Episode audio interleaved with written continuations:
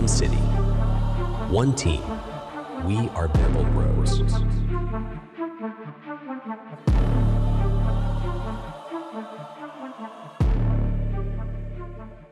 Gute und herzlich willkommen zu Bembel Bros, dem Frankfurter Eishockey-Talk.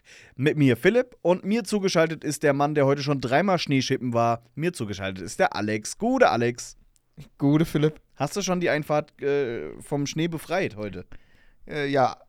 Und dann war sie wieder zu. Ja, das ist auch so das Dümmste, was man machen kann, während es noch schneit, vorne sauber zu machen, weil man muss es so wie es jetzt gerade schneit, Montagabend, 19 Uhr, in 10 Minuten schon wieder machen.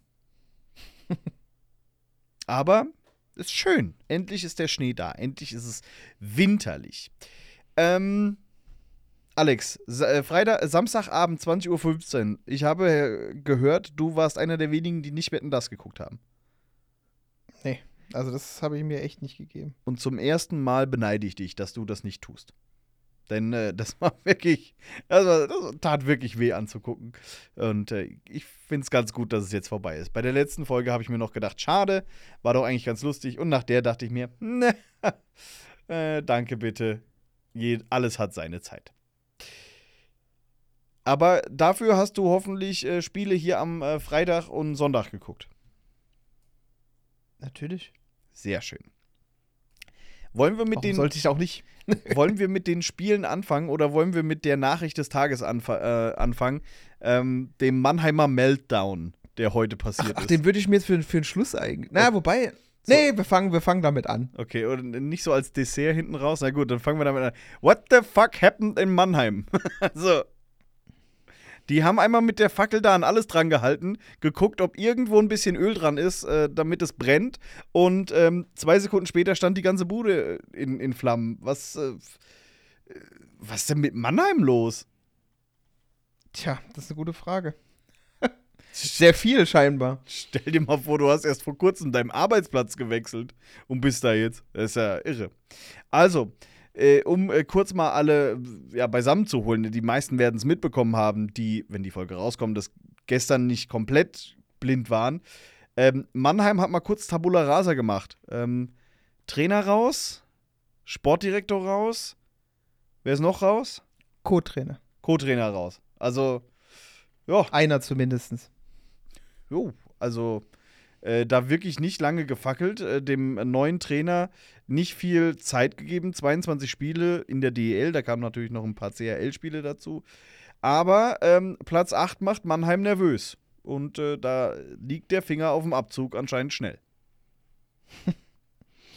Ja, das ist schon krass, ne? Dass man, vor allem, da, im Normalfall tauschst du da so immer den Trainer und einen Co-Trainer aus, aber jetzt, also dass du dann auch gleich noch Sport Manager, ich glaube, sie nennen es Manager oder Sportdirektor in dem Fall, rauskegelst, das ist schon, also dass du so einen großen Rundumschlag machst, ist, glaube ich, eher schon selten, ne? Ja. Jetzt gibt es Gerüchte, dass Gary Fleming die Mannschaft übernehmen sollte. Gary Fleming ist, glaube ich, in Kloten gefeuert worden, nachdem er mit denen auf dem stabilen vorletzten Platz gelandet ist. Ja gut, kann er ja in Mannheim weitermachen, gerne. Gary, du hast wenn du uns wirklich geliebt hast, dann hast du eine Aufgabe. Ja, auf alle Fälle, das Sportmanagement übernimmt jetzt erstmal Dallas Eakins. War die letzten 4 Jahre Cheftrainer der Anaheim Ducks. Oder wie du es nennst, der hat die Mannschaft richtig kaputt gemacht. Du bist da näher dran in der NHL, aber die Ducks waren jetzt, sagen wir mal so, wenn man auf die erfolgreichen Jahre der Ducks zurückguckt, waren es nicht die letzten 4 Jahre. Nee. Ja, gut, ich meine, die Ducks sind sowieso seit den erfolgreichen Zeiten grundsätzlich nicht mehr so weit oben angesiedelt. Ich meine, guck dir einfach das Spiel gegen die Oilers an. Heute Nacht, glaube ich, 8:2 verloren. Und die Oilers sind auch nicht gut drauf aktuell. Nee, das ist ja bald so schlimm, wie wenn du gegen Iserlohn verlierst jetzt in der DEL. Aber aber dafür ist Anaheim immer ganz vorne mit dabei, was tolle Trikots angeht. Ich habe mir nämlich dieses mit dem Classic-Logo, nicht mit dem Classic-Logo, dieses traubenfarbene Trikot. Wie heißt das? Ja, ich weiß, was du meinst. Das habe ich mir jetzt bestellt. Das ist auf dem Weg. Sollte bald ankommen. Ja, ja, auf alle Fälle, der übernimmt. Alavara, Lundskog und Hill sind freigestellt bei den Adlern. Ja, mal gucken. Also, Curt Fraser, der Co-Trainer, macht jetzt erstmal weiter und Marcel Gottsch wird schon wieder zweiter Co-Trainer oder irgendwie, war ja letztes Jahr da schon mal mit dabei. Und ja, wie gesagt, Eakins jetzt erstmal Cheftrainer und sportlicher Leiter. Oh. Na, schauen wir mal, was es gibt. Es ist auch krass, wie die durchdrehen, nur weil wir in der Tabelle mal kurz vor denen stehen, gell? Also, das ist ja wirklich so, das kann Vollbremse. Raus! Alle raus! Reicht! Ja. Vor allem vor einem Monat noch den Vertrag verlängert und dann einen Monat später bye-bye. Das wird teuer. Das war wahrscheinlich die einzige Klausel im Vertrag. Wir werden nie hinter den Löwen Frankfurt stehen. Und zack, einmal ist es passiert. Vertrag aufgelöst. Na, die sind ja alle nur freigestellt. Das heißt, bei vollen Bezügen dürfen die zu Hause bleiben. Und den Vertrag von Alavara hat man erst um 2 Jahre verlängert. Vor einem Monat. Respekt. Das ist stark. So kann man auch Geld verbrennen. Aber wenn man genug hat, dann ist das eben so. So, genug über Federvieh gesprochen. Wenn wir da gerade jetzt, gehen wir gleich erst in die Spiele rein. Ein Sportdirektor wie Franz David Fritzmeier, das wünschen sich die Adler. Kriegen sie aber nicht. Der bleibt bei uns. Und wenn man jetzt so glaubt, was der Eisblock erzählt und was vor allem wir erzählen auf Social Media, dann haben die Löwen einen neuen Verteidiger für die kommende Saison unter Vertrag genommen.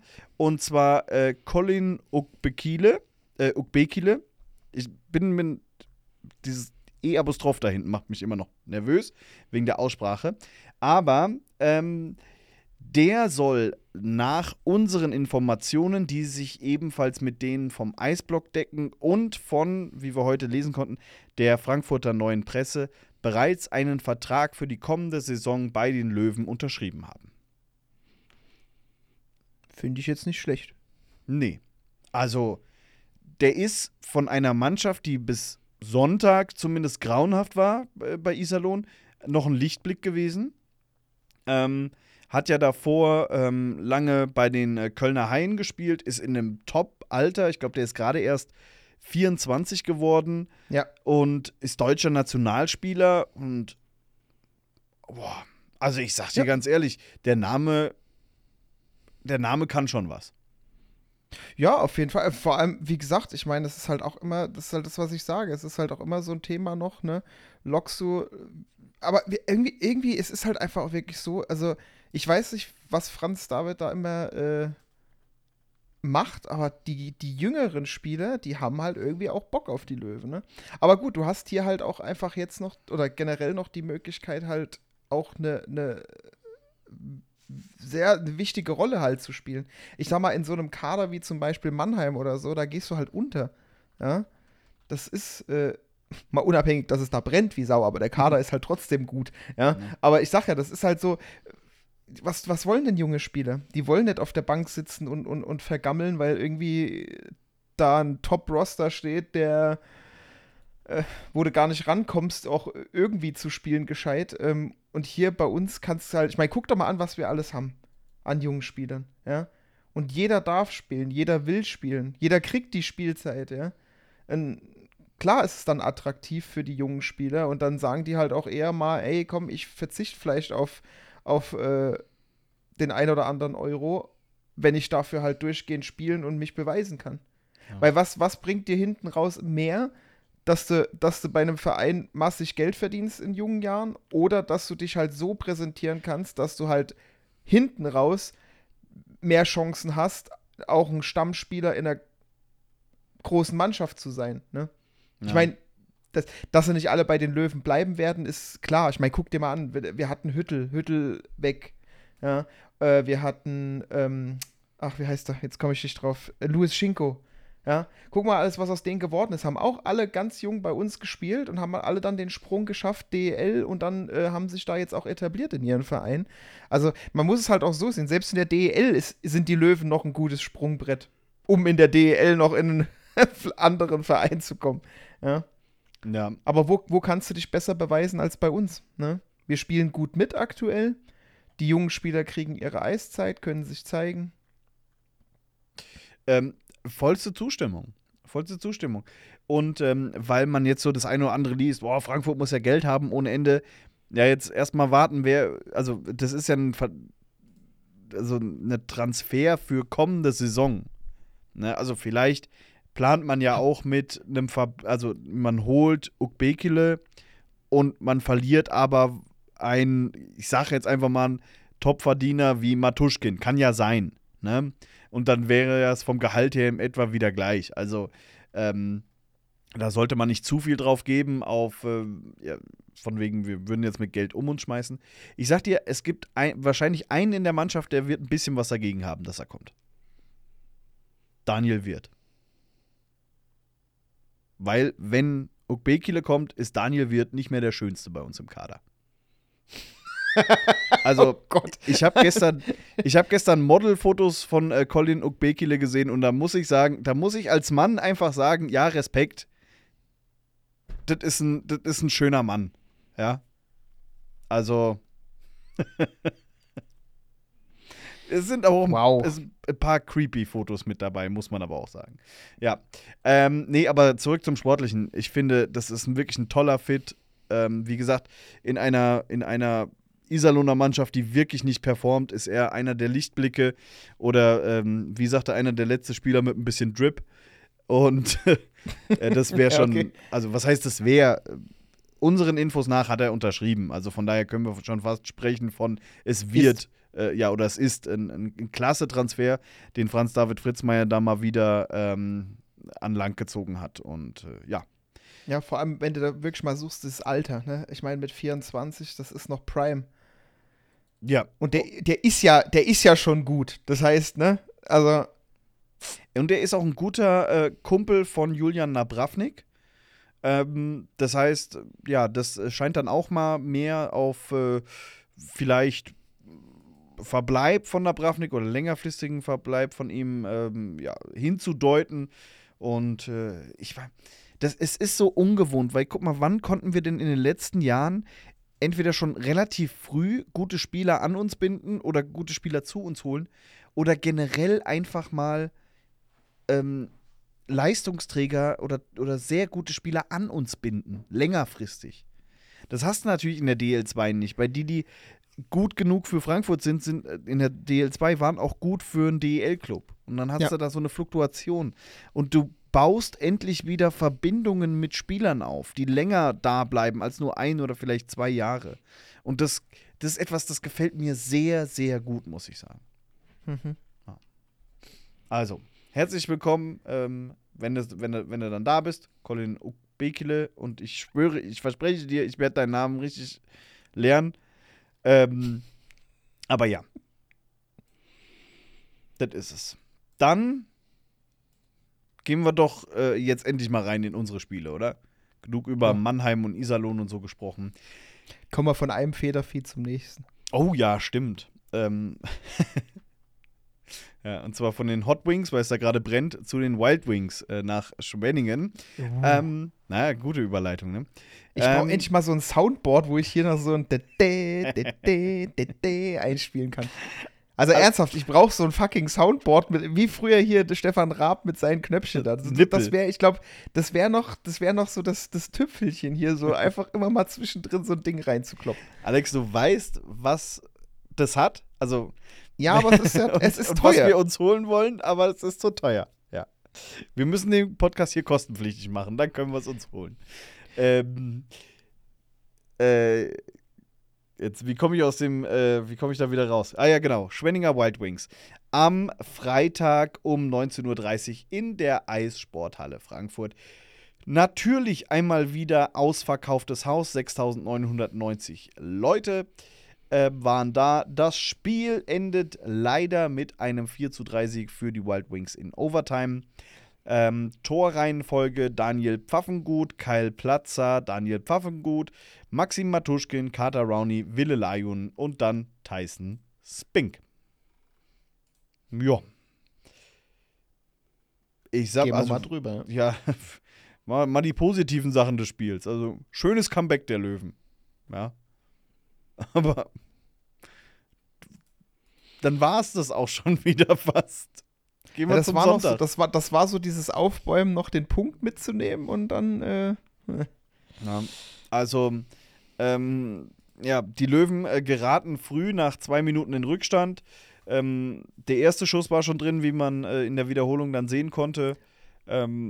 Ja, und es ist vor allem schlimm. Die schießen halt zweimal ein Tor und das erste war schon drin. Also, da muss ich ehrlich sagen, da hast du richtig gemerkt, oh Gott, das wird wieder so ein ekelhaft zähes Spiel. Weil wenn du so früh einfach schon 2 Tore kassierst, wovon nur 1 gegeben wird, weil der erste Schuss schon drin war. Also, ich meine, du musst das mal überlegen. Der erste Schuss war drin und die schaffen es im nächsten, also den Puck direkt wiederzunehmen, nochmal vors Tor zu spielen und nochmal ein Tor zu machen. Also, boah. Das war bös. Ja, war es auch. Die Kopfschmerzen haben direkt angefangen. Wie lange war gespielt? 2 Minuten, 2,5 oder so? Also, nee, exakt 2 Minuten sogar. Also alle, die irgendwie auf einen zu Null-Sieg getippt hatten, waren da halt schon raus. Grüße an der Stelle. Und dann noch im ersten Drittel legt Schwenning nach mit dem 2:0 in der 14. Spielminute. Geht meiner Meinung nach ein bisschen zu einfach, wie der da am langen Pfosten freisteht. Querpass, haben wir schon lange nicht mehr drüber gesprochen. Ja, ich meine, das war ja relativ kurzer Querpass. Also, Matushkin war ja, glaube ich, der Einzige, der noch irgendwie so ein bisschen dazwischen stand. Da waren dann halt, ich weiß gar nicht, wer die 3 anderen waren, aber die wurden ja überlaufen und sind dann so irgendwie so hinterher getrottet. Und Matushkin war noch der Einzige, der irgendwie stand, aber der hat halt dann auch nichts mehr ausrichten können, großartig. Also ja, ich sag ja, nach dem ersten Doppeltor sozusagen schon, das wirkte, also ich persönlich fand's, es wirkte sehr schleppend, sehr, sehr. Das ganze Spiel aber, gell? Ja, also es war nicht, selbst Umschaltsituation irgendwie, das hat immer gedauert, bis wir da hinterher sind und schwierig. Als hätten sie Busbeine. Ja, Busbeine, genau, also so irgendwie so richtig, langsam, ja, ich würde nicht lang. Ja, aber behäbig so, also es hat ganz, ganz komisch gewirkt. Wie als wenn sie nicht voll da sind, irgendwie. Ja, vor allem, also, und sowohl körperlich als auch irgendwie geistig war, muss man sagen, Schwenning einfach deutlich besser. Und dann machen wir halt auch noch richtig blöde Fehler, sag ich jetzt mal, beim 3:0 von Pfaffengut. Also, dass da so einer so frei steht, mitten vorm Tor, da fragst du dich, also, dass da Canetta nicht sauer, also nicht ausgerastet ist auf seine Vorderleute, wundert mich eigentlich, weil Pfaffengut darf niemals so blank da stehen, wie er es tut. Ja, aber ich sag ja, das also wirklich, das wirkte so nee, verschlafen ist das falsche Wort, das ist, also wie wenn sie alle irgendwie mit dem Kopf nicht bei der Sache gewesen wären, so richtig, was also es sah einfach ein bisschen wirr aus, muss ich sagen, wo sie teilweise gestanden haben, wie sie, da sind die, entweder sind sie zu dritt auf den Puck gegangen oder gar keiner ist hingegangen, aber dann ist auch gar keiner auf irgendwen gegangen. Also es hat ein bisschen komischen Eindruck hinterlassen. Na. Weil ich meine, gut, ich gucke mir da immer sehr oft die Wiederholung an, einfach um so die Szene mir noch so ein bisschen genauer anzugucken. Dann guckst du dir halt 3-4 Mal so eine Szene an und guckst dann, wo steht der und dann gerade bei so Toren, da denkst du immer so, ja, da sind 3 auf den Puck gegangen, einer ist hinten an der Linie, weil da auch noch einer von den Schwenningern war, ist ja auch okay, muss er seinen Mann decken und, aber es ist irgendwie, dann kommt dieser schnelle Moment, einer läuft an der Linie lang, spielt den Pass vors Tor und gefühlt fühlt sich wieder keiner zuständig, beziehungsweise sind sie alle so weit weg, dass es zeitlich gar nicht mehr schaffen, da richtig ranzukommen und dann hast du halt das Problem. Und da kannst du halt auch als Kanadier nichts machen. Nee. Ja. generell einfach keine gute Leistung in diesem Spiel. Schwenningen war einfach deutlich besser, Ende aus. Brad Breitkreuz wurde öfter mal angesprochen, nur 5 Minuten Eiszeit bekommen, am Sonntag dann gar nicht mit dabei, laut Eishockey News, wegen zuletzt schlechterer Leistungen. Da muss man sich fragen, warum nicht noch 4 andere? Also, ja, und vor allem, ich weiß nicht, also es ist halt auch so ein Ding, schlechtere Leistung. Also für mich ist, also wir haben ja schon gesagt, also Brad ist ja auch nicht jetzt mehr der jüngste Top-Performer irgendwie, der da rennt wie die wilde Watz. Er ist ja halt eigentlich immer genau der Gott im Slot, ne? Also, ich meine, wenn halt kein Schuss kommt, dann bringt auch der beste Gott im Slot nichts, ne? Gott im Slot hat im Übrigen letztens irgendein Live-Ticker eines Vereins für Brad Breitkreuz verwendet. Ingolstadt, glaube ich. Ingolstadt war das, genau. Ja. Ich habe mich leicht geehrt gefühlt, muss ich sagen. Ja, er spielt nicht seine beste Saison, auf gar keinen Fall. Das weiß er selber. Aber okay, man weiß ja auch nicht, vielleicht war jetzt auch die Trainingsleistung in letzter Zeit nicht so perfekt bei ihm. Das spielt ja alles noch mit rein. Oder der Trainer wollte einfach wirklich mal ein Zeichen setzen und hat sich gedacht, Brad ist erfahren genug, dass der damit umgehen kann. Der kann damit wahrscheinlich eher umgehen, als wenn ich jetzt so einen 20-jährigen benche, ja, der das wahrscheinlich gar nicht versteht. Aber tatsächlich, ich finde, Ryan Schwartz ist in den letzten Spielen nicht mein Favorit, sage ich ganz ehrlich. Dominik Bock, also haben wir schon öfter drüber gesprochen, ist ein bisschen anstrengend anzugucken, jetzt die letzten Spiele. Napravnik nach seinem ersten Start, auch nach seinem ersten guten Spiel, hat sich da so ein bisschen angepasst, sag ich mal. Der Einzige, der da noch richtig Zunder hat, ist der alte Mann da in der Mitte, in Reihe 1 zum Beispiel. Und was für ein Alter. Ja. Also Tor Nummer 5 im Gesamtspiel war hui. Ich hoffe, dem einen Spieler von Schwenningen geht's gut, weil der Knöchel ist gebrochen. Genau wie der Mann auch. Ja, der Mann hat Familie, ey. Du kannst doch nicht sowas mit ihm machen. Ja. Dann lass uns doch mal auf die positiven Seiten sprechen. Maxim Matushkin macht den Anschlusstreffer für die Löwen. Auch wenn Daryl Boyle mit freundlicher Unterstützung von Schwenninger Seite mithilft, aber hey, drin ist drin. Egal, Hauptsache das Ding ist drin.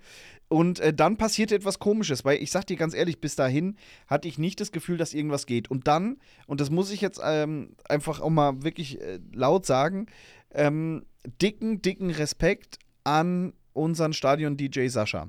Weil der hat das Gespür bewiesen, dass es hier, dass hier noch was geht und dass da aber auch die Halle ordentlich mitschrubben muss und hat halt wieder diesen Scooter-Tor-Song eingespielt, der ja eigentlich nicht für ein erstes Tor von einem Spiel gedacht ist, sondern mal eher so für so einen besonderen Moment. Ja. Exakt. Aber es war im Endeffekt, hat sich herausgestellt, ein besonderer Moment.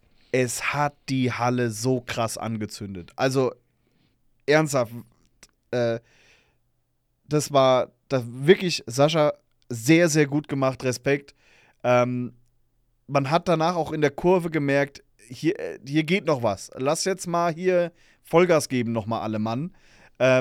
Die Mannschaft hat es auch gepusht, natürlich, da ist es immer wieder von den Rängen. Ne? Dann Carter Rowney, also im Zweitleben irgendwo Sniper beim US Military, aber lecco mio. Wenn du es schaffst, einem Joachim Eriksson, einen Schuss so über die Fanghand zu snippen, dann bist du gut. Und vorher noch einem den Knöchel zu brechen. Ich wiederhole es nochmal. Alter, wirklich, wie der den hat stehen lassen. Der wusste ja, der hat sich ja so da rumgedreht, der wusste man nicht mehr, wo vorne und hinten ist. Ja, aber das war an sich, also das ist wie wenn Matushkin wieder so ein Coast-to-Coast macht. Das war halt einfach so, ne, losgelaufen, zack, einen überwunden, durchgelaufen und dann, aber vor allem auch so ansatzlos einfach aus dem Handgelenk das Ding da oben, also wirklich, das war aber auch wirklich genau oben ins Eck, ne? Es war einfach ein Sahnetor tatsächlich. Also, das war halt wirklich wieder so ein Rowney-Moment. Das war so ein wirklicher, wo man sagt so, ah ja, deshalb. Also, wobei man bei ihm auch viel aufpassen muss oder darauf achten muss, wie der auch defensiv arbeitet und wie abgeklärt der da ist. Das ist schon ganz geil, ne? Aber so ein Schuss, Ja, Rowney auf Punkte nur zu runterzubrechen, das macht überhaupt keinen Sinn. Also dieses generelle Spiel von Rowney ist halt was anderes. Auch wenn er halt mal nicht so auffällt, sag ich mal, weil er vielleicht nicht scored. Aber, ich weiß nicht, das ist... Wer war denn der von Schwenningen, der da so liegt, dem da die Ehre genimmt wurde? Genimmt? Ich weiß es nicht. Aber ich glaube, der hat sich wahrscheinlich auch direkt danach auf den Rücken gelegt, damit die Kamera seine Nummer nicht einfängt. War das vielleicht sogar Pfaffengut? Würde hinkommen. 77? Das ist irgendwas mit der 7. Wollen wir wieder Live-Recherche machen? Ja, komm, was soll's. Es kann Pfaffengut sein, es kann Karachun sein. Ich guck grad, warte. Was hast du gesagt? 77? Und es kann Larkin sein. Sorry, aber egal, wer von den drei es war, das ist kein kleines Kind, mit dem er das veranstaltet hat, sondern... Das ist wirklich Ehre genimmt. Oh Gott, 77 war's. Also ich sehe die 7 am Ende. Ich weiß nicht, was vorne drauf ist. Also hinten ist definitiv die 7. Hinten ist die 7, okay. Die haben noch eine 47. Ja, Pfaffengut, Karachun und Larkin. Oder Zernickel. Der hat die 7. Nee, ist eine doppelstellige Zahl. Okay, dann kann es nur Larkin, Karachun oder Pfaffengut sein. Also wirklich ein Brocken, der da aus dem Weg geräumt wurde. Ja. Ui, schön. Also wirklich, so macht es Spaß. So können wir häufiger Podcast machen. Ich finde es nicht. Ich sag's dir ganz ehrlich. Ist jetzt auch egal. So wichtig ist es auch wieder nicht. Also der es war, wird's wissen. Ja? Geil. Selbst in der Wiederholung dreht er sich einfach so schnell im Kreis, dass du nichts erkennen kannst. Ja. Oh doch, da hat man es, glaube ich, kurz erkannt. Warte, jetzt, ich will das. Warte. Hey, doch. Das ist die Werbung auf den Ärmeln. Ich habe gerade gesehen, die haben ihre Nummern gar nicht auf dem Ärmel. Okay, ich weiß es doch nicht. Es ist, glaube ich, nicht Larkin, weil Arkadiusz Jambor war mit auf dem Eis mit der 16 und der spielte nicht in einer Reihe mit Larkin. Also haben wir das schon mal rausge... weißt du, was auch das Schöne ist jetzt gerade daran, dass wir es recherchieren? Ich kann diese Szene die ganze Zeit zurückspulen. Ich sehe es mir jetzt gerade zum 20. Mal an, wie der hier einen auf Eisprinzessin macht. Ups, und da liegt er schon wieder. Das ist ja wirklich spannend. Das ist halt auch, weil Rowney so diesen kurzen Richtungswechsel einfach macht und der bleibt halt voll im Eis hängen, ne? Ja, schönes Ding auf alle Fälle. Und Eriksen guckt sich gerade noch den fallenden Spieler an und checkt gar nicht, dass Rowney schon schießt. Ja. Naja, also wirklich ein klasse Tor. Und dann war die Halle so richtig angezündet, kann man sagen, ne? Und dann dauert es bis zur, jetzt habe ich es wieder geschlossen, hier wegen der ganzen blöden Hin- und Hersucherei, bis 3 Minuten vor Schluss, ehe Wille Laine, der Ex-Schwenninger, den 3:3 Ausgleich macht. Und das war auch mal so ein richtig schönes Pfund. Ja, das war einfach so, Laine wille es, sozusagen. Oh. Ja.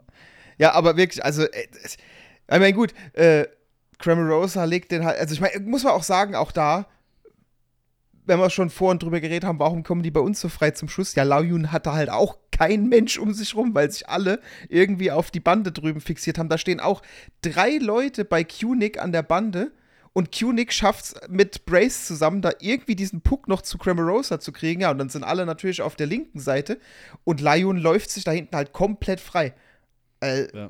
Und da denkt sich halt auch, ja, gib ihm. Also 5 Schwäne so eng gepresst auf einem Haufen an der Bande, da kriegst du Ärger mit Peter normalerweise. Also da war ja wirklich auf der anderen Seite alles komplett blank. Schönes Tor wirklich von Wille Laine. Hat jetzt, glaube ich, auch schon länger nicht mehr getroffen. Zumindest habe ich das Gefühl, wir haben schon öfter nicht mehr über ihn gesprochen. Dann eben den 3:3 Ausgleich. Und da muss ich sagen, nehme ich mit. Also wenn du 3:0 hinten liegst, so Comeback-Qualitäten beweist, dann nimmst du natürlich diesen einen Punkt auf alle Fälle mit. Und dann guckst du halt in Overtime, was passiert. Und 5 ja. Sekunden bevor, welcher Spink war es? Tyler Spink? Tyson Spink? Bevor der eine Spink-Bruder, Tyson Spink, das Ding da reinmacht, jeder in der Halle wusste es, der geht jetzt rein. Ja. Als in dem Moment, als der Puck verloren ging, war klar. Ja, das Problem war auch, wir waren da wieder zu offensiv. Da waren wieder 3, es waren ja im Prinzip, ich weiß gar nicht, wer es war, auf jeden Fall, erster verliert Puck, zweiter versucht es noch zu retten, kriegt es nicht, dritter war an der blauen Linie, checkt dann, oh verdammt, wir müssen zurück, ja, und dann war schon durch. Ich glaube, Matushkin war der den Puck bekommen sollte, und dann, ja, und man muss halt auch sagen, Spink macht es dann natürlich auch sehr, sehr schön, legt ihn sich da, auf die Rückhand und schafft ihn da an Canetta vorbei. Ärgerlich, aber ich sag jetzt mal, so wie das Spiel gelaufen ist, musst du froh sein, dass du einen Punkt hast. Fertig aus. Und ganz ehrlich, den Punkt nimmst du mit. Also, natürlich. Ja. Das steht außer Frage.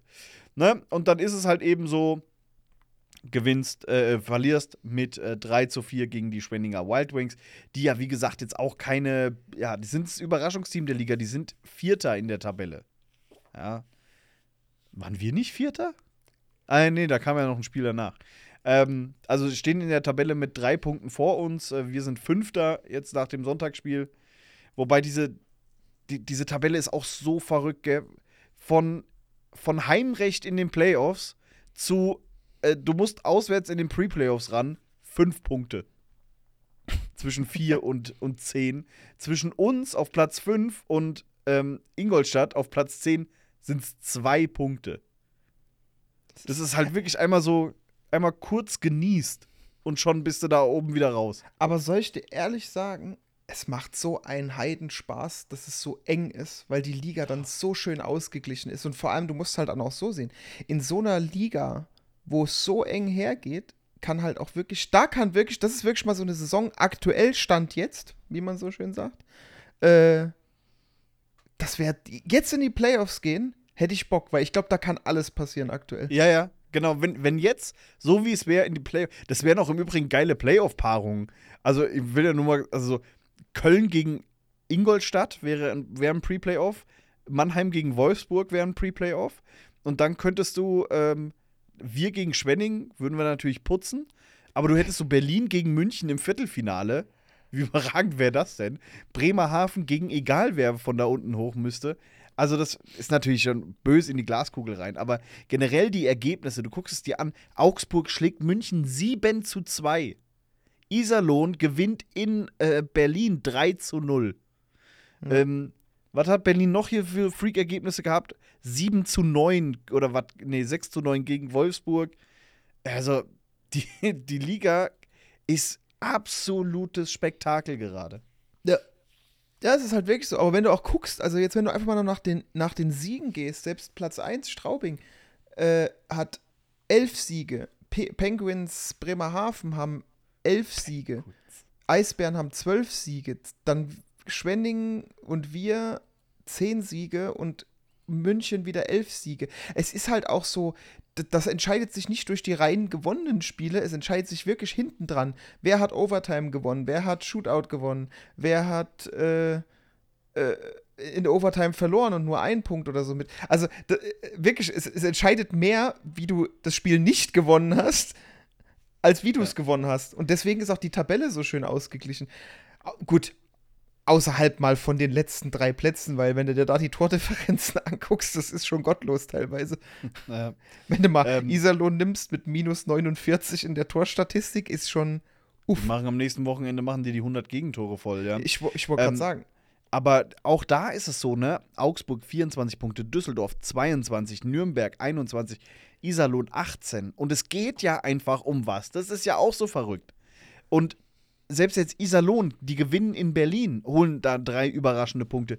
Nürnberg holt einen Punkt gegen uns leider, sprechen wir gleich drüber. Düsseldorf ist irgendwie nicht mehr so schlecht, wie sie mal waren, aber Grüße an Haukeland, den dritten hättest du trotzdem halten können, dürfen, aber das Eis war schlecht.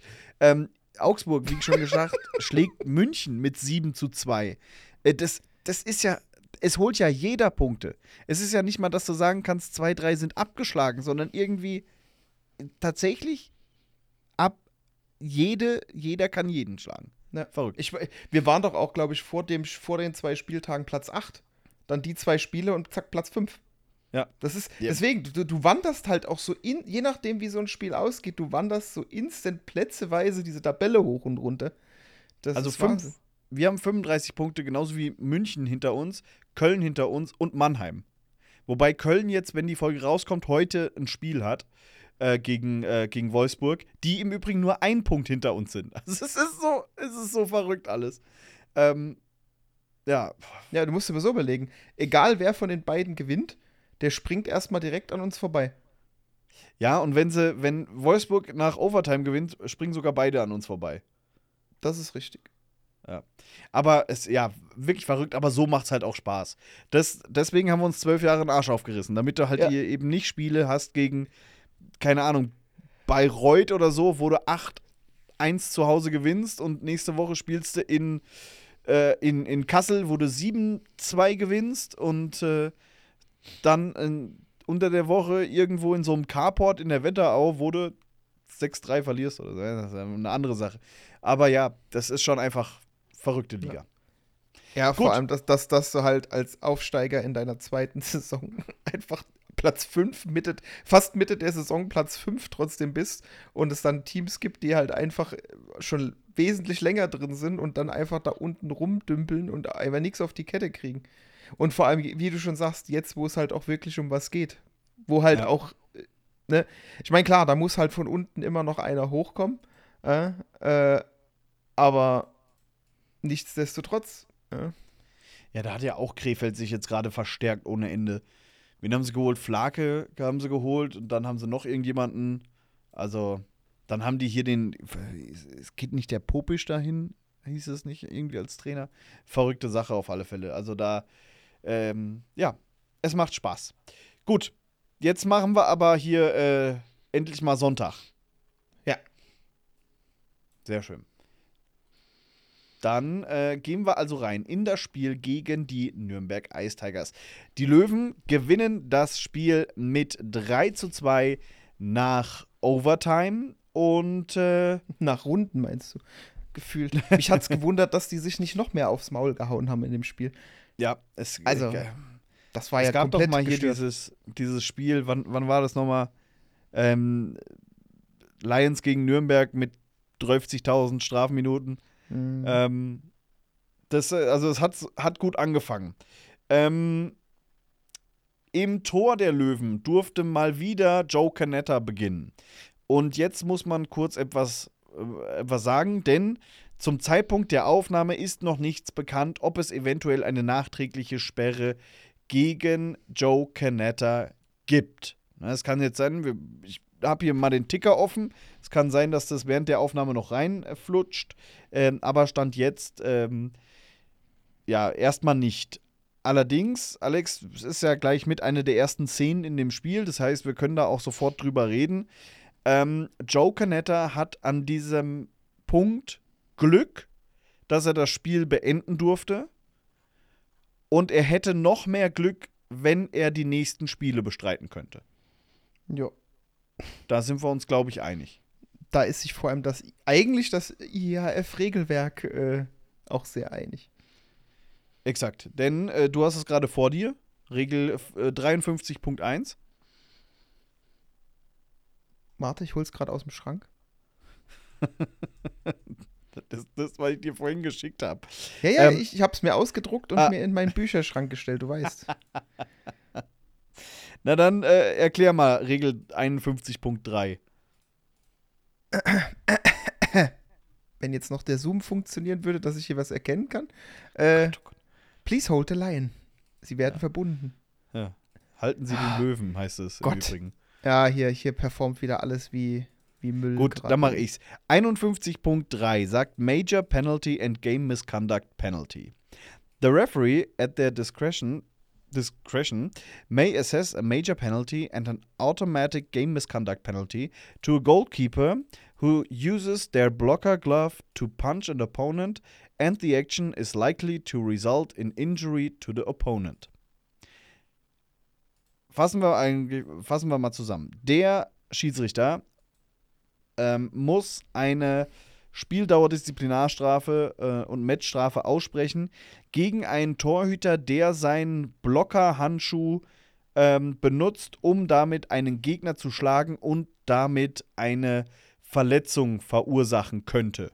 So grob zusammengefasst. Joe Canetta schlägt mit seiner Faust auf den Hinterkopf oder an den Hinterkopf von Jake Ustorf. Jake Ustorf muss danach das Eis verlassen mit einer Gehirnerschütterung. Also eigentlich alle Punkte getriggert. Um eigentlich, eine... Ja.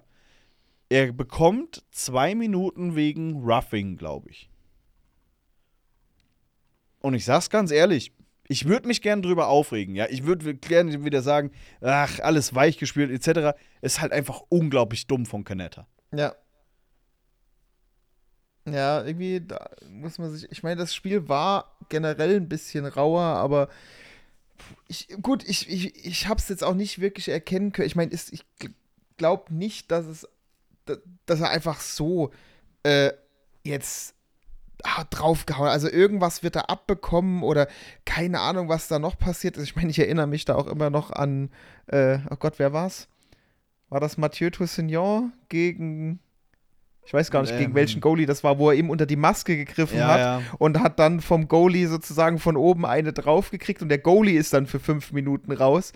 Ja, aber ich sage ja, normalerweise sind die Goalies so ruhig, dass die eigentlich nicht getriggert werden. Aber wenn dir jetzt zum Beispiel einer unter die Maske greift, wie damals Tousignant oder so, ich meine, dass du da dann halt drauf gehst, das würde ich verstehen. Aber ich konnte nicht genau erkennen, was der Auslöser war, dass er da so ausgetickt ist. Weil ich kann mir nicht, also eigentlich ist er ja nicht wirklich so ein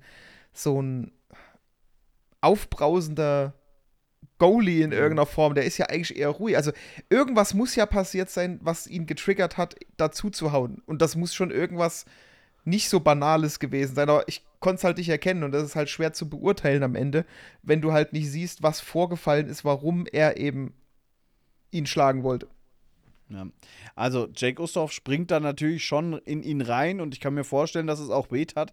Aber trotzdem, finde ich, muss sich da ein Profispieler im Griff haben, dass der da nicht so draufhaut. Und jetzt mal ehrlich, mit dieser harten Blockerhand da auf dem Hinterkopf kloppen, ist halt auch wirklich nicht gerade, also auch so auf dem Hinterkopf kloppen, aber dann nimmst du halt wirklich die Verletzung des Gegenspielers in Kauf. Ganz ehrlich. Ah ja, wir warten mal ab, was rauskommt. Mal sehen. Jetzt natürlich ist es nicht so wie Fetzi, der hat das ja halb als Anschlag gesehen, ne? Aber es ist trotzdem eine unglaublich dumme Aktion. Ja, ich meine, im Endeffekt wird das die Liga schon bewerten irgendwie nochmal und dann werden wir ja sehen, was rauskommt. Ich meine, ich sag mal so, um es zusammenzufassen, man darf sich nicht wundern, wenn was kommt. Punkt. Nein, das auf gar keinen Fall und es würde mich auch, ehrlich gesagt, eher wundern, wenn nichts kommt. Sage ich dir ganz ehrlich. Aber jetzt geht mir nicht aus dem Kopf raus, wer dieser Torhüter war, der damals ausgetickt ist. Weil da war Tousignant nämlich noch nicht bei uns, als das passiert. War das, Henning Schroth war das nicht, ne? Du meinst mit dem in die Maske Knie, greifen. In die Maske greifen, das war Tusi. Ja, aber bei wem von uns? Bei welchem Torhüter? Da war Tousignant noch nicht bei uns. Und der hat bei einem Torhüter von uns da in diese Maske reingegriffen, dass der ausgetickt ist. Nein, da war der schon bei uns. Der hat beim Gegner in die Maske gegriffen. Da haben wir 5 Minuten Powerplay gehabt.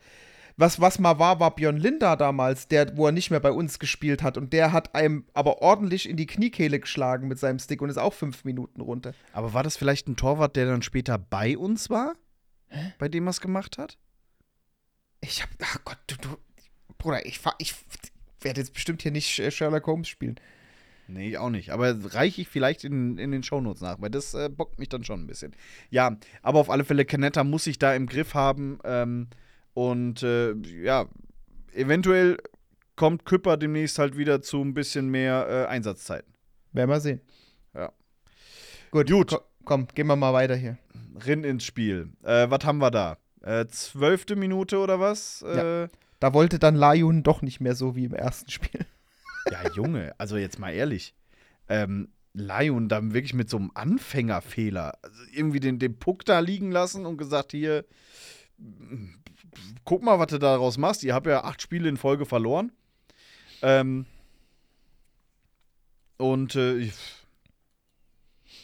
sag mal, ich verstehe es nicht so ganz, diesen Aussetzer. Ja, gut, das Ding ist halt von der Pass über die Bande gewesen. Kannst du ihm im Endeffekt ankreiden. Normalerweise muss er das Ding halt irgendwie verwerten in irgendeiner Form. Und wenn er nur irgendwie anditscht, dass er weiterrutscht, aber irgendwie den hat er komplett aus der Sicht verloren. Ja. Oder hat gedacht, er hat ihn und hat ihn dann doch nicht gehabt. Aber gut, daraus ist dann halt, ich meine, gut, da hat natürlich auch, muss man auch sagen, Nürnberg schnell reagiert, ne? Zack, passen die Mitte und rein damit. Ja, also, ja, gut. Kann man sehen, wie man will. War schlecht für uns. War ein Fehler von Laiun, das lässt sich jetzt nicht schönreden. Kann passieren, sollte aber jetzt natürlich nicht dauerhaft passieren. Einen viel größeren Bock von Laiunen war in der wir haben doch Ende des ersten Drittels nur noch zu dritt gespielt. Ja. Und wir erobern dieses Bulli und es sind, glaube ich, noch 9 Sekunden in dem Ding. Und Laiunen bekommt den Puck und statt dass der einfach nach links rausspringt, wo da ist so viel Eis. Jeder deutsche Gletscher wäre froh, wenn so viel freie Eisfläche irgendwo wäre. Ja? Und Laiun denkt sich, ich werde diesen Puck geradeaus durch diese 3 Nürnberger klären. Da bin ich wirklich kurz von der Couch hoch und hab geschrien. Weil das ist so knapp, dass die dann noch treffen. Und es hätte so einfach, in Anführungsstrichen, gelöst werden können. Das hat mich wahnsinnig gemacht. Muss ich ganz ehrlich sagen. Das fand ich, also ne, jetzt mal ehrlich, das vom 1-0, das kann passieren, dass er ihn dann nicht unter Kontrolle kriegt, ist ärgerlich. Aber das war wirklich, das habe ich persönlich genommen. Auch wenn ich damit nichts zu tun habe, ist auch richtig dumm, sowas persönlich zu nehmen, generell. Aber, ja. Hält die Ice Tigers aber trotzdem nicht davon ab, im zweiten Drittel mit 2-0 in Führung zu gehen. Roman Kechter mit einem schönen Schuss aufs kurze Eck. Ja gut, zu dem Tor sage ich nichts, weil das war einfach reingelaufen, hatte noch ein bisschen Zeit, hat Maß genommen. Ob man hätte haben können, ne, kann man drüber streiten, aber im Endeffekt war ein schöner platzierter Schuss. Ja. Da will ich mich jetzt auch nicht so lange mit aufhalten, dafür gibt es noch ein paar Tore, mit denen ich mich aufhalten möchte. Exakt. Und zwar das Anschlusstor zum 2-1, denn, wie der Folgentitel ja schon gesagt, es war ein Comeback-Wochenende. Ne? Die Löwen haben sich gedacht, hier komm, wie wär's mal mit Vorsprung?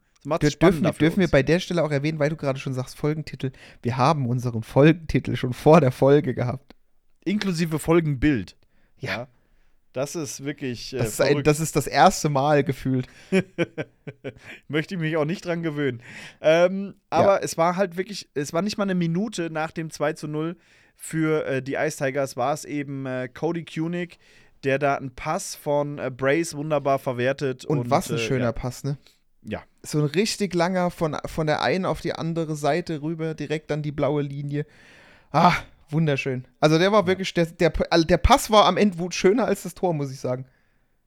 Und auch, also die gesamte Reihe wieder mit beteiligt, ne? Ja. Cramarossa auf Brace, der auf Kunyk. Diese zweite Reihe macht einfach Spaß. Vor allem, du musst halt auch mal sehen, der Pass kommt von im Prinzip, wenn du jetzt das Spielfeld hast, rechts, wie man es auch im Fernsehen gesehen hat, rechte Hand ist das Tor von Nürnberg.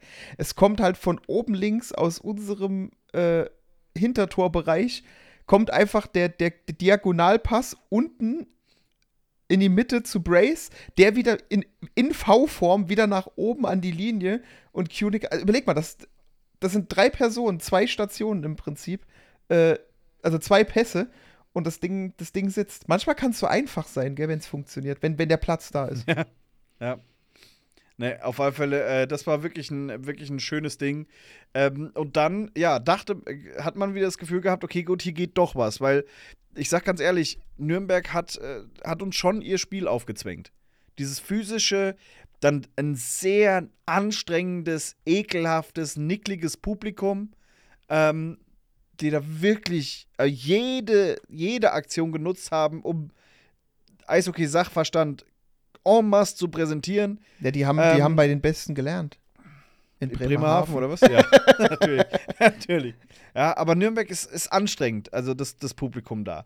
Aber nochmal, wenn das mein Heimpublikum wäre, fände ich es geil, weil ich finde es, ich mag das, so eine nickliche Atmosphäre zu erzeugen. Vor allem, es freut dich halt am Ende, wenn du das Spiel gewinnst und denkst ja einfach nur so. Das ist halt, und vor allem weißt du halt, gern, wenn du es gewinnst, auch warum, weil du dem Gegner halt wirklich übelst auf den Sack gegangen bist. Cody Kunyk hat sich davon aber nicht beeindrucken lassen, sondern hat gesagt, wisst ihr was, diesen Pass von Matushkin, den der mir jetzt hier gerade rüberlegt, den werde ich sowas von reinlasern, dass ihr hier, ihr könnt das Netz neu bespannen. Das war mal, wir haben was in unserer Instagram-Story genannt, ein Schuss saftiger als Lavakuchen. Der hat wirklich geschmeckt, dieser Schuss. Also wirklich. Das war aber auch wirklich, also aber das ist auch wieder so ein Ding, ne? Das ansatzlos, der kriegt das Ding, kloppt da drauf. Vor allem, Hungerecker war ja in der linken Ecke. Also von ihm aus gesehen, von Hungerecker aus gesehen. Der war ja links und trotzdem trümmert der das Ding da oben ins. Den Handschuh durch einfach. Keine Gnade. Wahnsinn. Ja. Das Tor war so geil, gell? Die Löwen waren kurz davor, den Journal Frankfurt-Werbespot einzuspielen. Oh Gott, ey, dieser Werbespot, der verfolgt einen. Ey, ganz ehrlich, ich sag dir, wie es ist. Journal Frankfurt macht am Ende bessere Erotikwerbung als Orion. Journal Frankfurt macht vor allem die mit Abstand, also fremdschämendste Werbung. Also wirklich dieser Softporno, der da eingespielt wird. Spritzen, das ist wirklich. Ich schäme mich da jedes Mal. Ich finde den so unangenehm. Vor allem, du musst halt einfach sagen, wie es ist, wenn Werbung von Orion läuft, die ist diskret, die wissen halt einfach, wie man es macht. Vor allem für das Publikum, da sitzen halt auch noch junge Leute, also nicht junge Leute, ich meine, alle, die 18 sind, die, ne, aber da sitzen halt teilweise dann doch noch jüngere Leute. Und dann haust du da, wie du schon sagst, so einen Werbespot raus, wo zwar keine offensichtlichen Bilder sind, aber diese Akustik, die da hinten dran gelegt wird. Die Anspielung, die da, also für, ich weiß nicht, ich verstehe schon, womit man damit hin will, aber man muss doch halt auch mal überlegen, aus was sich dieses Publikum in der Halle zusammensetzt. Und das sind halt nicht nur 18-Plus-Leute. Ich freue mich jetzt schon auf den Familienspieltag. 300 Freikarten für Grundschüler in Frankfurt oder irgendwie so. Und dann, ja, Gott, ist das unangenehm. Mama, warum schreit die Frau so in diesem Video? Ja. Frag Papa, weiß ich auch nicht mehr.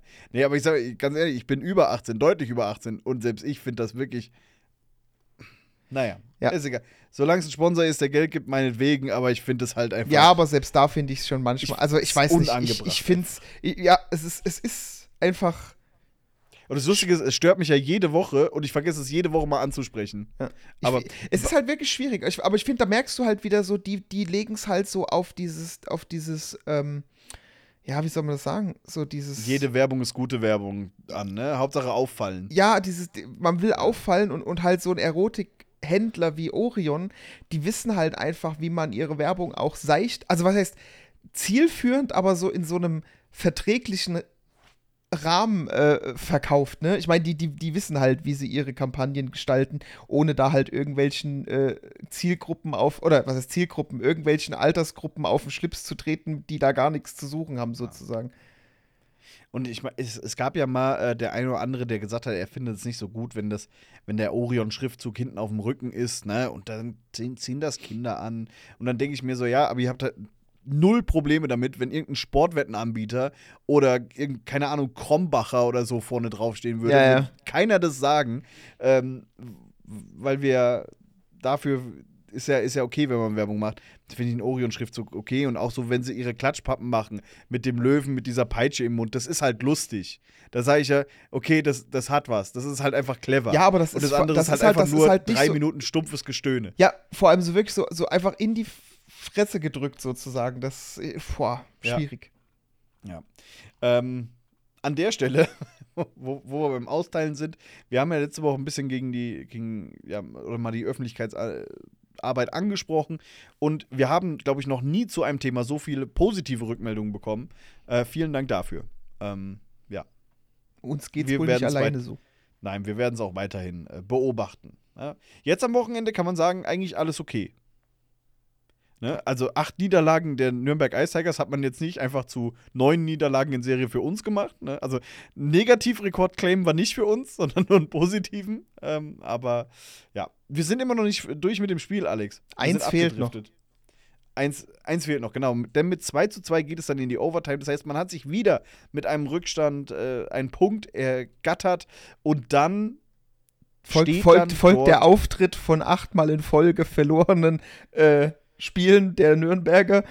Bankstrafe, weil zu viele Spieler auf dem Eis. Also wie blöd ist das eigentlich? Und es war nicht mal knapp. Es war halt nicht mal knapp. Ey, ich hab's im ersten Moment gar nicht gecheckt. Als ich dann den Schiedsrichter gesehen habe, wie der die 4 gezeigt hat, wo ich mir dachte, okay, da war ein Spieler scheinbar zu viel. Und dann zeigen die dieses Video und ich denke mir, Alter, ihr seid eine Minute zu viert gefühlt auf dem Eis. Was ist denn los? Das muss doch, vor allem, ich meine, ganz ehrlich, du hast 8 Spiele in Folge verloren. Dann schaffst du es gegen uns, das 2-0 zu machen oder 2-0 zu führen, dann in die Overtime trotzdem klar zu kommen und du hast die Möglichkeit, diese Negativserie einfach zu beenden und dann zeigst du einfach, warum du 8 Spiele in Folge verlierst, weil du dir einfach so dumme Strafen ziehst. Es war halt einfach, ich wusste in dem Moment schon, wo die rausgehen, dass wir nicht ins Penaltyschießen gehen. Mhm.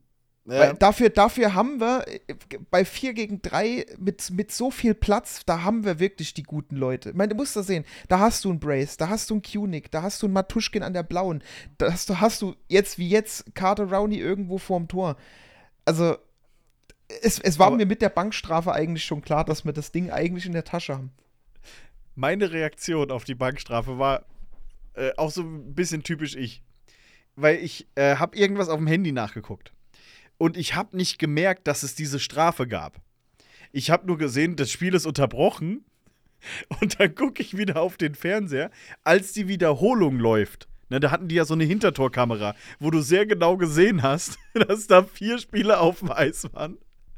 Und ich, der nicht gerafft habe, dass das eine Strafe gegeben hat, brüll durchs halbe Wohnzimmer: Ey, das waren 4! 4! Und meine Freundin guckt mich an und sagt, ja, der hat doch schon die Strafe gegeben, ist doch alles gut. Aber das war ich war direkt schon wieder auf Panik, ne? Also hier ja. Aber war direkt schon wieder voll auf den Schiedsrichter. Der hat alles richtig gesehen. Ja, und dann haben wir es ja ein paar Mal von der Blauen probiert, ein paar Mal von der Seite. Ja, und dann hat sich der Brace einfach mal gedacht, Alter, jetzt konzentrieren die sich so auf das hintere Dreieck. Oh ja, dann gucken wir mal, ob es Rowney besser macht, ne? Ja. Er hat wirklich so lange gewartet. Aber das war auch gut, weil die haben halt sich wirklich so nach vorne fokussiert, weil hast du auch gesehen, dass das Brace auch den Hauptteil der Zeit bis zum Pass einfach straight auf die andere Seite geguckt hat. Ja. Der wollte, dass die denken, er spielt hinten oder quer. Und ja, Rowney läuft sich da einfach frei und hält einfach nur. Also das war ja wirklich, der hat ja nur noch die Kelle reingehalten. Ja, mehr musst du ja dabei auch. Ja, aber ich sag ja. Das ist ja auch so designt. Es war richtig schön. Aber gut, das ist halt, man muss ja. Ganz kurz, ich habe eine Nachricht bekommen, ich habe so laut geschrien, ich habe die Katzen unten erschreckt. Das ist schön. Sorry. Nee. Ja, aber wie gesagt, also. Es ist halt auch wirklich so, also ich weiß nicht, Brace ist halt auch einfach so, wenn es in so Situationen ist, der hat da aber trotzdem auch eine Ruhe einfach. Weißt du, ja. Du hast ja richtig gesehen, der macht da ein bisschen hin und her vor, ne? Macht so ein bisschen Puck links, rechts und beobachtet einfach die Situation, ne? Also der guckt sich ja schon aus, wo er hinspielen will. Und beim Pass guckt er halt die ganze Zeit woanders hin und macht dann, ja. Ja, ich mag Brace, muss ich sagen. Ey, wirklich. Also, wäre jetzt auch ziemlich blöd, wenn man sagt, nö, ich finde den irgendwie so dumm. Weil der ist, glaube ich, mit unser Topscorer oder Zweitbester. Ja, ich glaube, einer der oberen 3 auf jeden Fall. Aber auch Brace so. Brace ist Topscorer, 26, Kunyk 25. Aber auch so, wenn du keine Ahnung, es ist halt angenehm, wenn du wirklich so einen Angreifer hast, der halt einfach aber auch trotzdem, ich meine, ein Rowney hat von sich aus einfach dieses Hardcore-Grundverständnis und die Skills halt einfach Situationen für sich zu entscheiden im Bruchteil für eine Sekunde, aber bei so Aufbausituationen oder generell bei diesen Situationen, wo du halt einfach ein bisschen mehr Ruhe zum Nachdenken hast, der macht halt eigentlich auch nie was falsch. Also, sagen wir mal so, klar, passiert ihm auch mal ein Fehler, aber die meisten Situationen bewertet der so gut und kann einfach so gute Entscheidungen treffen und das hilft halt. Ich meine, daraus entstehen halt natürlich auch seine Punkte. Im Endeffekt, der macht es ja nicht nur selber, die Tore, der bereitet ja halt auch super viel vor. Ja, und ich meine, kommt ja auch nicht von ungefähr. Und hat zur Folge, dass wir mittlerweile in unserer Bembel Bros Saisonwette 53,50 € an die Jugend spenden. Applaus, Applaus. Ja. Folgt uns auf Instagram, da wird es gleich mal 10 mehr. Gut, Alex, dann haben wir das Spiel soweit abgehakt. Ich gehe schon mal mental in die Bubble-Stube. Genau, geh du das mal, dann sage ich mal ganz kurz hier mental, was Tippspiel angeht. Denn die Top 3 sind Sunday 88 mit 235 Punkten, Bruce mit 232 Punkten und Thomas Pause dahinter mit 228 Punkten. Alex, du bist auf Platz 13 gefallen. Ja, das Wochenende war schlecht für mich. Ich auf Platz 38 gestiegen bin. Und jetzt gucke ich auf Platz 38, denk an nichts Böses, guck einmal kurz in den Rückspiegel und wen sehe ich da hinten an meinem Arsch dran klemmen? Tammo L. Der ist jetzt direkt hinter mir. Jetzt muss ich gucken, dass ich da ihn da wieder loswerde. Deine alte Nemesis Tammo L. Und er wird sich die ganze Zeit denken, was haben die eigentlich gegen mich? Ja. Nichts, aber das war so der Beef der letzten Saison. Bestimmt ein netter Mensch, aber er fällt auf im Tippspiel. Alex, du hast im Übrigen an diesem Spieltag 6 Punkte nur geholt. Ich hab immerhin 13 geholt. Zlati Bartfas hat 16 Punkte geholt, ist damit Spieltagssieger. Ja, das wollte ich nur mal kurz sagen. Und dann gucken wir doch mal rein in die Bubble-Stub, wo ihr seit heute Morgen Fragen einsenden konntet. Und es sind auch einige dabei. Ja, für die Kurzfristigkeit, muss ich sagen, ordentlich, ja. 17, 18, 19 Fragen sind immerhin da. Das ist doch in Ordnung. Fangen wir an mit einer Frage, die mich beschäftigt hat, ab dem Zeitpunkt, wo ich sie gelesen habe. Weltenbummler fragt, Bratwurst im Brötchen mit Mayo, beste, try to change my mind. Mayo. Also keine Frage. Ist das dein fucking Ernst? Also ich sag's dir ganz ehrlich, Mayo, bei einer Bratwurst habe ich noch nicht gehabt, aber bei einer Rindswurst und Mayo ist einfach, ist underrated, was Toppings angeht für Wurst. Also wirklich lecker. Alex guckt schon wieder so, als wäre was. Aber ernsthaft, probier's. Mayo bei Rindswurst ist top. Und ich werde es demnächst bei der Bratwurst ausprobieren, die es nicht gibt bei den Löwen, sondern nur die Löwenwurst. Hast du dieses Ranking gesehen? Billigste Getränke, Essen-Dings. 3 Mannschaften nicht im Ranking dabei, weil es einfach keine Bratwurst gibt. Wobei, ey, ohne Scheiß, wenn es da auch wie bei den, was war es beim Adler, ne? 3,70, 3,90 irgendwas. Alter, für 3,90 eine Bratwurst im Stadion, Alter, ich würde, glaube ich, jedes Spiel würde ich so viele essen. Ist okay, ja. Und dann habe ich mir gedacht, ja, also warum kriegt man das denn nicht hin, dass man hier so einen Grill oder so irgendwie aufbaut? Naja, also drin grillen ist wohl blöd. Ja, aber das kriegst du doch in anderen Stadien auch hin. Ja, aber die haben eine Multihalle, wo das Essen draußen im Außenring ist und nicht drin in der Halle. Wir haben einen Balkon.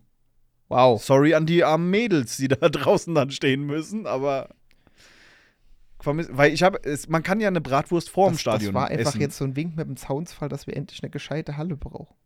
Ja, das sowieso. Man kann die Bratwurst ja vor dem Stadion sich holen. Und ich habe letztens einen mitbekommen, der wurde von der Security mit dieser Bratwurst nicht reingelassen ins Stadion. Und da denke ich mir, das ist dumm. Also, lächerlich. Aber naja, anderes Thema. Gut, was haben wir denn noch? Abdur hat noch geschrieben, was ist mit Brad los? Gott im Slot, Leistungsloch. Hatten wir vorhin schon kurz thematisiert, das können wir. Exakt.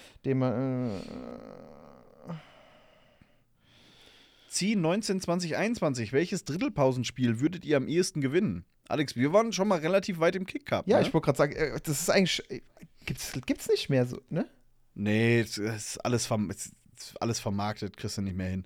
Ja. Aber ohne Scheiß, also ich muss persönlich sagen, Kicker fand ich immer am geilsten einfach. Ja, aber auch am anstrengendsten. Und man hat halt von einem Spiel die Hälfte nichts mitbekommen. Ja, aber trotzdem, es ist einfach, ich finde, das macht einfach so eine Menge Spaß auf diesem Eis. Vor allem, du hast nie Schuhe, die 100% rutschfest sind. Dann ist das Eis noch nass, weil du ja kurz nachdem die Eismaschinen drauf waren, da spielst. Also, ich weiß nicht, es ist halt einfach vollkommen lustig gewesen.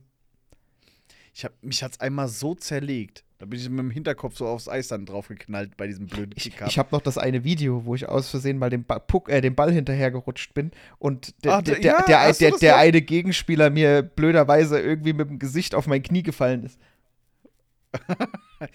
Das wäre was hier für unseren WhatsApp-Kanal, Alex. Ja, mal gucken. Ich habe es noch irgendwo. Ich hab's mir damals sogar als Zeitlupe zusammengeschnitten. Stark. Ne, schicken wir das mal. Das kommt in unserem WhatsApp-Kanal. Und ihr kommt bitte auch in unserem WhatsApp-Kanal. 174 Leute sind wir da schon drin. Aber das reicht natürlich noch lange nicht. Wir wollen da noch mehr drin haben. Und ab und zu, also eigentlich immer, kriegt ihr auch so einen Sneak Peek auf die aktuelle Folge. Letzte Woche habe ich es einfach vergessen. Sorry. Mein Fehler. So. Aber ja, Pausenspiel, Dings. Und natürlich würde ich den Lucky Shot von Nix gewinnen. Easy. Ich meine, du musst doch einfach nur so einen Puck gerade ausschlagen. Ja, genau. Wie schwer kann das denn sein? Ja, das kommt. Wahrscheinlich wird er nicht mal bis zum Tor kommen. Oh, Alex, du weißt, dass ich Pucks weit schlagen kann. Haben wir in deinem Garten schon mal gemacht. Ja, aber die Treffsicherheit fehlt. Hätte teuer werden können. Was haben wir denn noch? Jap-Music. Welchen Neuzugang findet ihr aktuell am besten bei den Löwen? Ja, da ich es gerade eben hatte, Brace, muss ich sagen.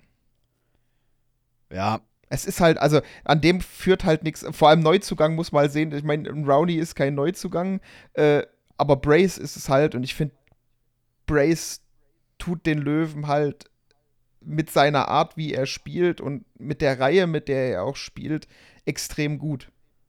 Und da finde ich, da sticht er halt auch ein Cramarossa aus. Also aus meiner Warte jetzt. Ja, du darfst halt auch nicht vergessen, dass ein Kunyk halt auch neu ist. Und auch überragend spielt. Ist richtig, aber ich finde irgendwie so, der Brace steht noch so diesen Ticken über den. So, ja. Weiß ich nicht. Also für mich persönlich muss ich sagen, wenn ich mich auf einen festlege, dann Brace. Aber wie du hast recht, also der ist wirklich ganz knapp gefolgt von Kunyk. Ich werde auch nie vergessen, wie der Kunyk einfach im Knien diesen Pass noch gespielt hat. Vor vier, fünf Spielen da irgendwie. Das war schön, ja. 20-Gamer-21 fragt, wieso bekommt unser DJ es bei Unterbrechungen oder Strafen nicht hin, Musik einzuspielen? Und da muss man Sascha in Schutz nehmen. Sascha möchte das nämlich. Also Sascha hat immer den Finger auf dem Abzug. Aber es gibt DJs in der Liga, die einfach bei jeder Unterbrechung rausballern. Aber Sascha guckt, ob es gerade in der Kurve versucht wird, ein Lied anzustimmen oder sich ein Lied formiert oder es gerade Stimmung ist. Und dann unterlässt er es halt einfach, Musik einzuspielen. Das ist mit Absicht, um die Stimmung eben nicht kaputt zu machen. Ja, wir kennen, dadurch, dass wir in der Regie oben waren, wir kennen die nonverbale Kommunikation zwischen Bembel Crew und unserem DJ, wenn er es mal gerade nicht mitbekommen hat, dass die gerade ein Lied anfangen wollen und er spielt aus Versehen was rein, ne? Und dann, ja, sind da immer Fragezeichen dabei, aber tatsächlich ist das Absicht und ich finde auch ziemlich gut so. Weil in anderen Stadien da bei jeder Unterbrechung da die Musik reinzuballern, muss nicht sein, sondern sollte auch passen. So, nix mit Zicker. Muss man ja mittlerweile sagen, ja. Weil so viel Autohaus nix wie zu sehen ist. Genau, nix-090802. Wieso spielen wir so unnötig riskant und unsicher vorm eigenen Tor? Ansonsten gut. Tja, das ist eine gute Frage. Was heißt unsicher und riskant? Ich würde nicht mal sagen riskant, das ist manchmal nur ziemlich ungeordnet, weil, wie wir jetzt schon öfters mal bei den Toranalysen gesehen haben, da rennen halt dann einfach 3-4 Leute auf die eine Seite und auf der anderen Seite stehen sie halt komplett blank. Das ist halt manchmal eher ungeordnet als riskant, weil ich finde, Philipp hat es ja, glaube ich, in einer der letzten Folgen gesagt, ich sag so, man könnte mal ein bisschen aggressiver auf den Puck führenden gehen. Philipp sagt ja, dann darfst du es aber nicht zu riskant machen. Also ich finde, wir spielen gar nicht so ultra riskant, wir spielen halt teilweise einfach nur ein bisschen ungeordnet in vielen Situationen. Wenn wir mal die Tore so nehmen, wie wir sie immer uns angeguckt haben, wie wir sie mit den Highlights und den Wiederholungen da ein bisschen versucht haben zu analysieren, ist halt oft die Sache, dass halt auf einen Puckführenden in der Rundung hinterm Tor meistens 2, 3 Leute gehen. Ja, dann hast du nur noch 2, um den Rest zu verteidigen. Ungünstig. Meistens entsteht daraus halt dann eben viel Freifläche und ein Tor. Ja, okay. Nehmen wir so. Gut.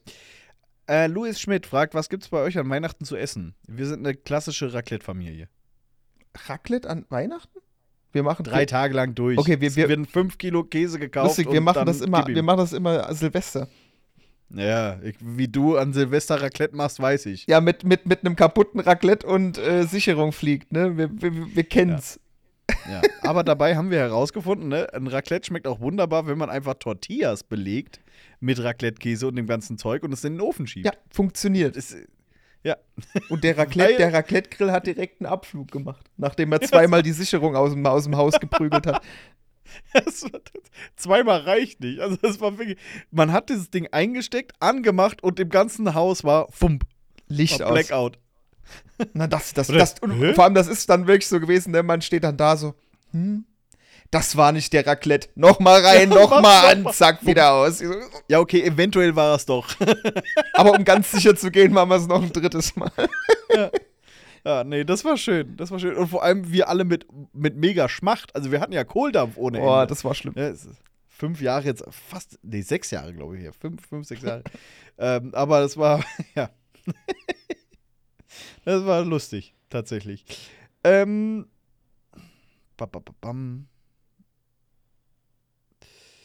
Christian Röhl fragt, seid ihr in Berlin am Freitag? Nee, aber ich zumindest im Januar.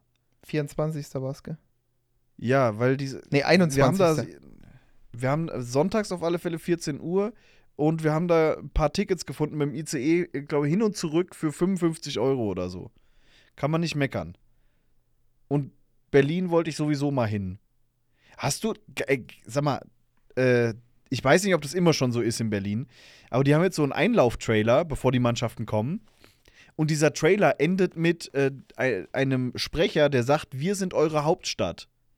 Und dieses Publikum hat wirklich die Chutzpe, zu sagen, ihr Bauern.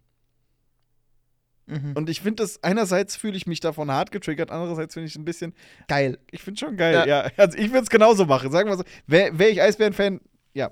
Das haben die schon gut gemacht. Ja, gut, so was haben wir denn damals in Nauheim gesungen? Kniet nieder, ihr Bauern, Frankfurt ist zu Gast. Naja. Das war schon lange her, aber im Endeffekt, ne. Was ist dieses Nauheim? Das ist, ich kann mich da gar nicht mehr so richtig dran erinnern. Ja, das Einzige, was ich aus der Ecke kenne, ist Bauerntrick. Ja. Shoutout, gute Jungs. Vor allem gut aussehende, 2 davon. Nicht die anderen, sondern die so ähnlich klingen wie wir. Ja. Ferenzo94 fragt, wie ist die Idee entstanden, einen Löwen-Podcast ins Leben zu rufen? Die Frage kommt gefühlt mittlerweile auch bei jedem. Ja, und die Antwort bleibt immer die gleiche. Du hast 88 Folgen Zeit durchzuhören. Irgendwo werden wir es mal gesagt haben. Und zwar nicht nur einmal. Ne? Ja. Gibt nämlich Klicks, wenn du es machst. Bernd aka Mapatsche fragt, wie viel Uhr ist es? 20:17 Uhr und 5 Sekunden aktuell. Ja, es ist gerade 20:17 Uhr geworden tatsächlich. Yep. Dennis VH0897 fragt, Meinung zu Napravnik bis jetzt. Ja, haben wir vorhin schon mal kurz gesagt. Im ersten Spiel hui und danach ein bisschen sich der Reihe angepasst. Ja, aber ich weiß nicht, ich finde... Hat noch Luft. Ja, und ich finde... Trotzdem, Napravnik jetzt nach 4 Spielen zu bewerten, ist halt. Kannst du nicht. Vor allem, wie gesagt, im ersten. Oh, warte mal, kannst du schon. Warte mal, habe ich doch mit Matushkin und Lajun auch gemacht und die sind danach explodiert. Napravnik kann nix, weg damit. Fehlkauf. Pass auf, nächsten 2 Spiele rotzt er dir 10 Punkte hin. Das ist der Plan. Viel Spaß, Berlin und München. Ja. Räubertochter95 fragt: Lieber andere beschenken oder beschenkt werden? Ich finde ja, das Leben ist ein Geben und Nehmen. Ihr gebt, ich nehme. Von daher, lass mich lieber beschenken. Okay. Das ist gut. Ja, wobei, du guck mal, du kriegst immer Gummibärchen, das heißt, du nimmst gerne, aber du gibst auch gerne Sticker raus. Also eigentlich, wie du sagst, es ist ein Geben und ein Nehmen. Ja, letztens waren Kirschen dabei, ne? Diese Haribo-Kirschen, sehr gut. Aber die Woche davor waren Cola-Fläschchen. Weißt du eigentlich, dass es so eine große 5-Kilo-Box mit beidem gemischt gibt? Ernsthaft? Mhm. Oh ja, das ist sogar relativ lecker. Ja. Aber Cola-Fläschchen hat dann Svenja mitbekommen. Da hat sie sich drüber gefreut. Mag sie sehr gerne.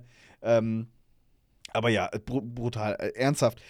Hier am Freitag, gell? Ich war 5 Minuten in der Halle und ich hatte hier so eine Bauchtasche. Also so ein Hoodie an mit Bauchtasche vorne dran. Nach 5 Minuten, das sah aus, als würde ich im Kölner Karneval Kamelle verteilen. So viel Haribo war da drin. Kamelle! Ja. Ja, nee, also beschenken macht schon Spaß, aber Sachen geschenkt zu bekommen, macht halt auch sehr, sehr viel Spaß tatsächlich. Dann würde ich sagen, geht da noch eine und dann, glaube ich. Ja, dann mach du eine, weil ich habe, glaube ich, eine Frage, mit der ich das hier gerne beenden Welche wäre es denn? Nicht, dass wir die gleiche haben. Die allerletzte. Ah ja, okay. Dann mit S anfängt. Ja, okay, dann suche ich mir gerade eine andere, weil die wollte ich auch gerade nehmen. Also ganz kurz, weil Abdul hier das fragt, was sagt ihr zum Experiment Yannick Wenzel Verteidiger? Haben wir gar nicht angesprochen. Am Sonntag war er Verteidiger oder war als Verteidiger eingesetzt, hat 2 Minuten Eiszeit bekommen. Also was sollen wir dazu sagen? 2 Minuten lang haben wir es gesehen. Hat keinen großen Fehler dabei gemacht. Ist kein Tor gefallen, hat er gut gemacht. Ja. Okay, dann mache ich noch Melissa 2704. Seit wann seid ihr Löwen-Lions-Fans und wie hat das bei euch angefangen? Hatten wir das nicht auch schon 3-mal? Ja, keine Ahnung. Ja, nee, Folgen hören. Sowas, nee. Ja, okay, ich bei 2014 beruflich über Radio Bob reingekommen. Ja, ich zum Aufstieg aus der Regionalliga in die Oberliga. Ja, genau. Da war ich lustigerweise, das erste Erlebnis im Eishockey war in der Kabine. Über meine jetzige Frau sozusagen und ihre Freunde. Oh, ist das romantisch. Romantisch, ja. Das war halt ganz geil. Noch nie ein Eishockeyspiel gesehen, aber stinkende Kabinen. Das hat guten Eindruck hinterlassen. Aber es war nicht euer erstes Date, oder? Nein. Aber es war halt schon ganz lustig, weil ich muss ehrlich sagen, ich hatte davor nicht wirklich Kontakt mit Eishockey. Aber das Schlimme war danach halt richtig. Und jetzt bin ich der Schlimmere und sie nicht mehr so. Ja, vielen Dank an deine Frau, dass sie dich da mitgenommen hat, ne? Weil ansonsten hätten wir jetzt keinen Podcast zusammen. So sieht's aus. Oder sehr, sehr weirden, weil du halt einfach keine Ahnung hättest, worüber ich rede. Das wäre auch schön. Ich könnte zumindest über die Gerüche in der Eishockey-Kabine sprechen. Gut, und dann die letzte Frage, die hatten wir jetzt schon. Du wolltest die auch schon nehmen, und zwar Sarah-05.1. Erstens, erstmal vielen, vielen Dank für die coolen Armbänder. Sehen wirklich geil aus. Alex, du kriegst deins noch. Habe ich dir noch nicht vorbeigebracht. Aber Svenja und ich haben uns sehr, sehr gefreut. Vielen Dank dafür. Und sie fragt, könnt ihr mal wieder eine Folge am Abend posten und nicht erst um 0 Uhr? Ja, dann posten wir demnächst einfach um 23.59 Uhr. Eigentlich wollte ich jetzt sagen, okay, dann machen wir halt diese Folge jetzt gleich raus. Aber du, wenn du möchtest, dann machen wir es für Sarah, dann schneid sie und hau sie raus. Wir haben ja schon ein Folgenbild, diesmal müssen wir ja nicht warten. Ah ja, gut, dann machen wir das. Was schätzt du, 22 Uhr? Nee, früher. Wenn wir jetzt aufhören, es ist 20.22 Uhr, spätestens 21 Uhr ist das Ding online. So, und das nur für dich, Sarah, so. Als Dankeschön für die Armbänder. Wunderbar. Gut, dann müssen wir jetzt aber auch hier schnell zum Ende kommen, damit es was wird. Deswegen? Was wird? Nee, was wird, musst du sagen. Achso, was wird? Ich habe gar nicht zugehört, was du gesagt hast. Ich war schon in meinem eigenen Text. Willst du das nicht so? Sehen wir mal, was wird? Was wird? Wo dann der. Ja, ich kenne es, aber ich habe dir gar nicht mehr zugehört, weil ich eigentlich schon in der Abmoderation war. Alles klar. Bis zur nächsten Woche. Macht's gut. Ciao.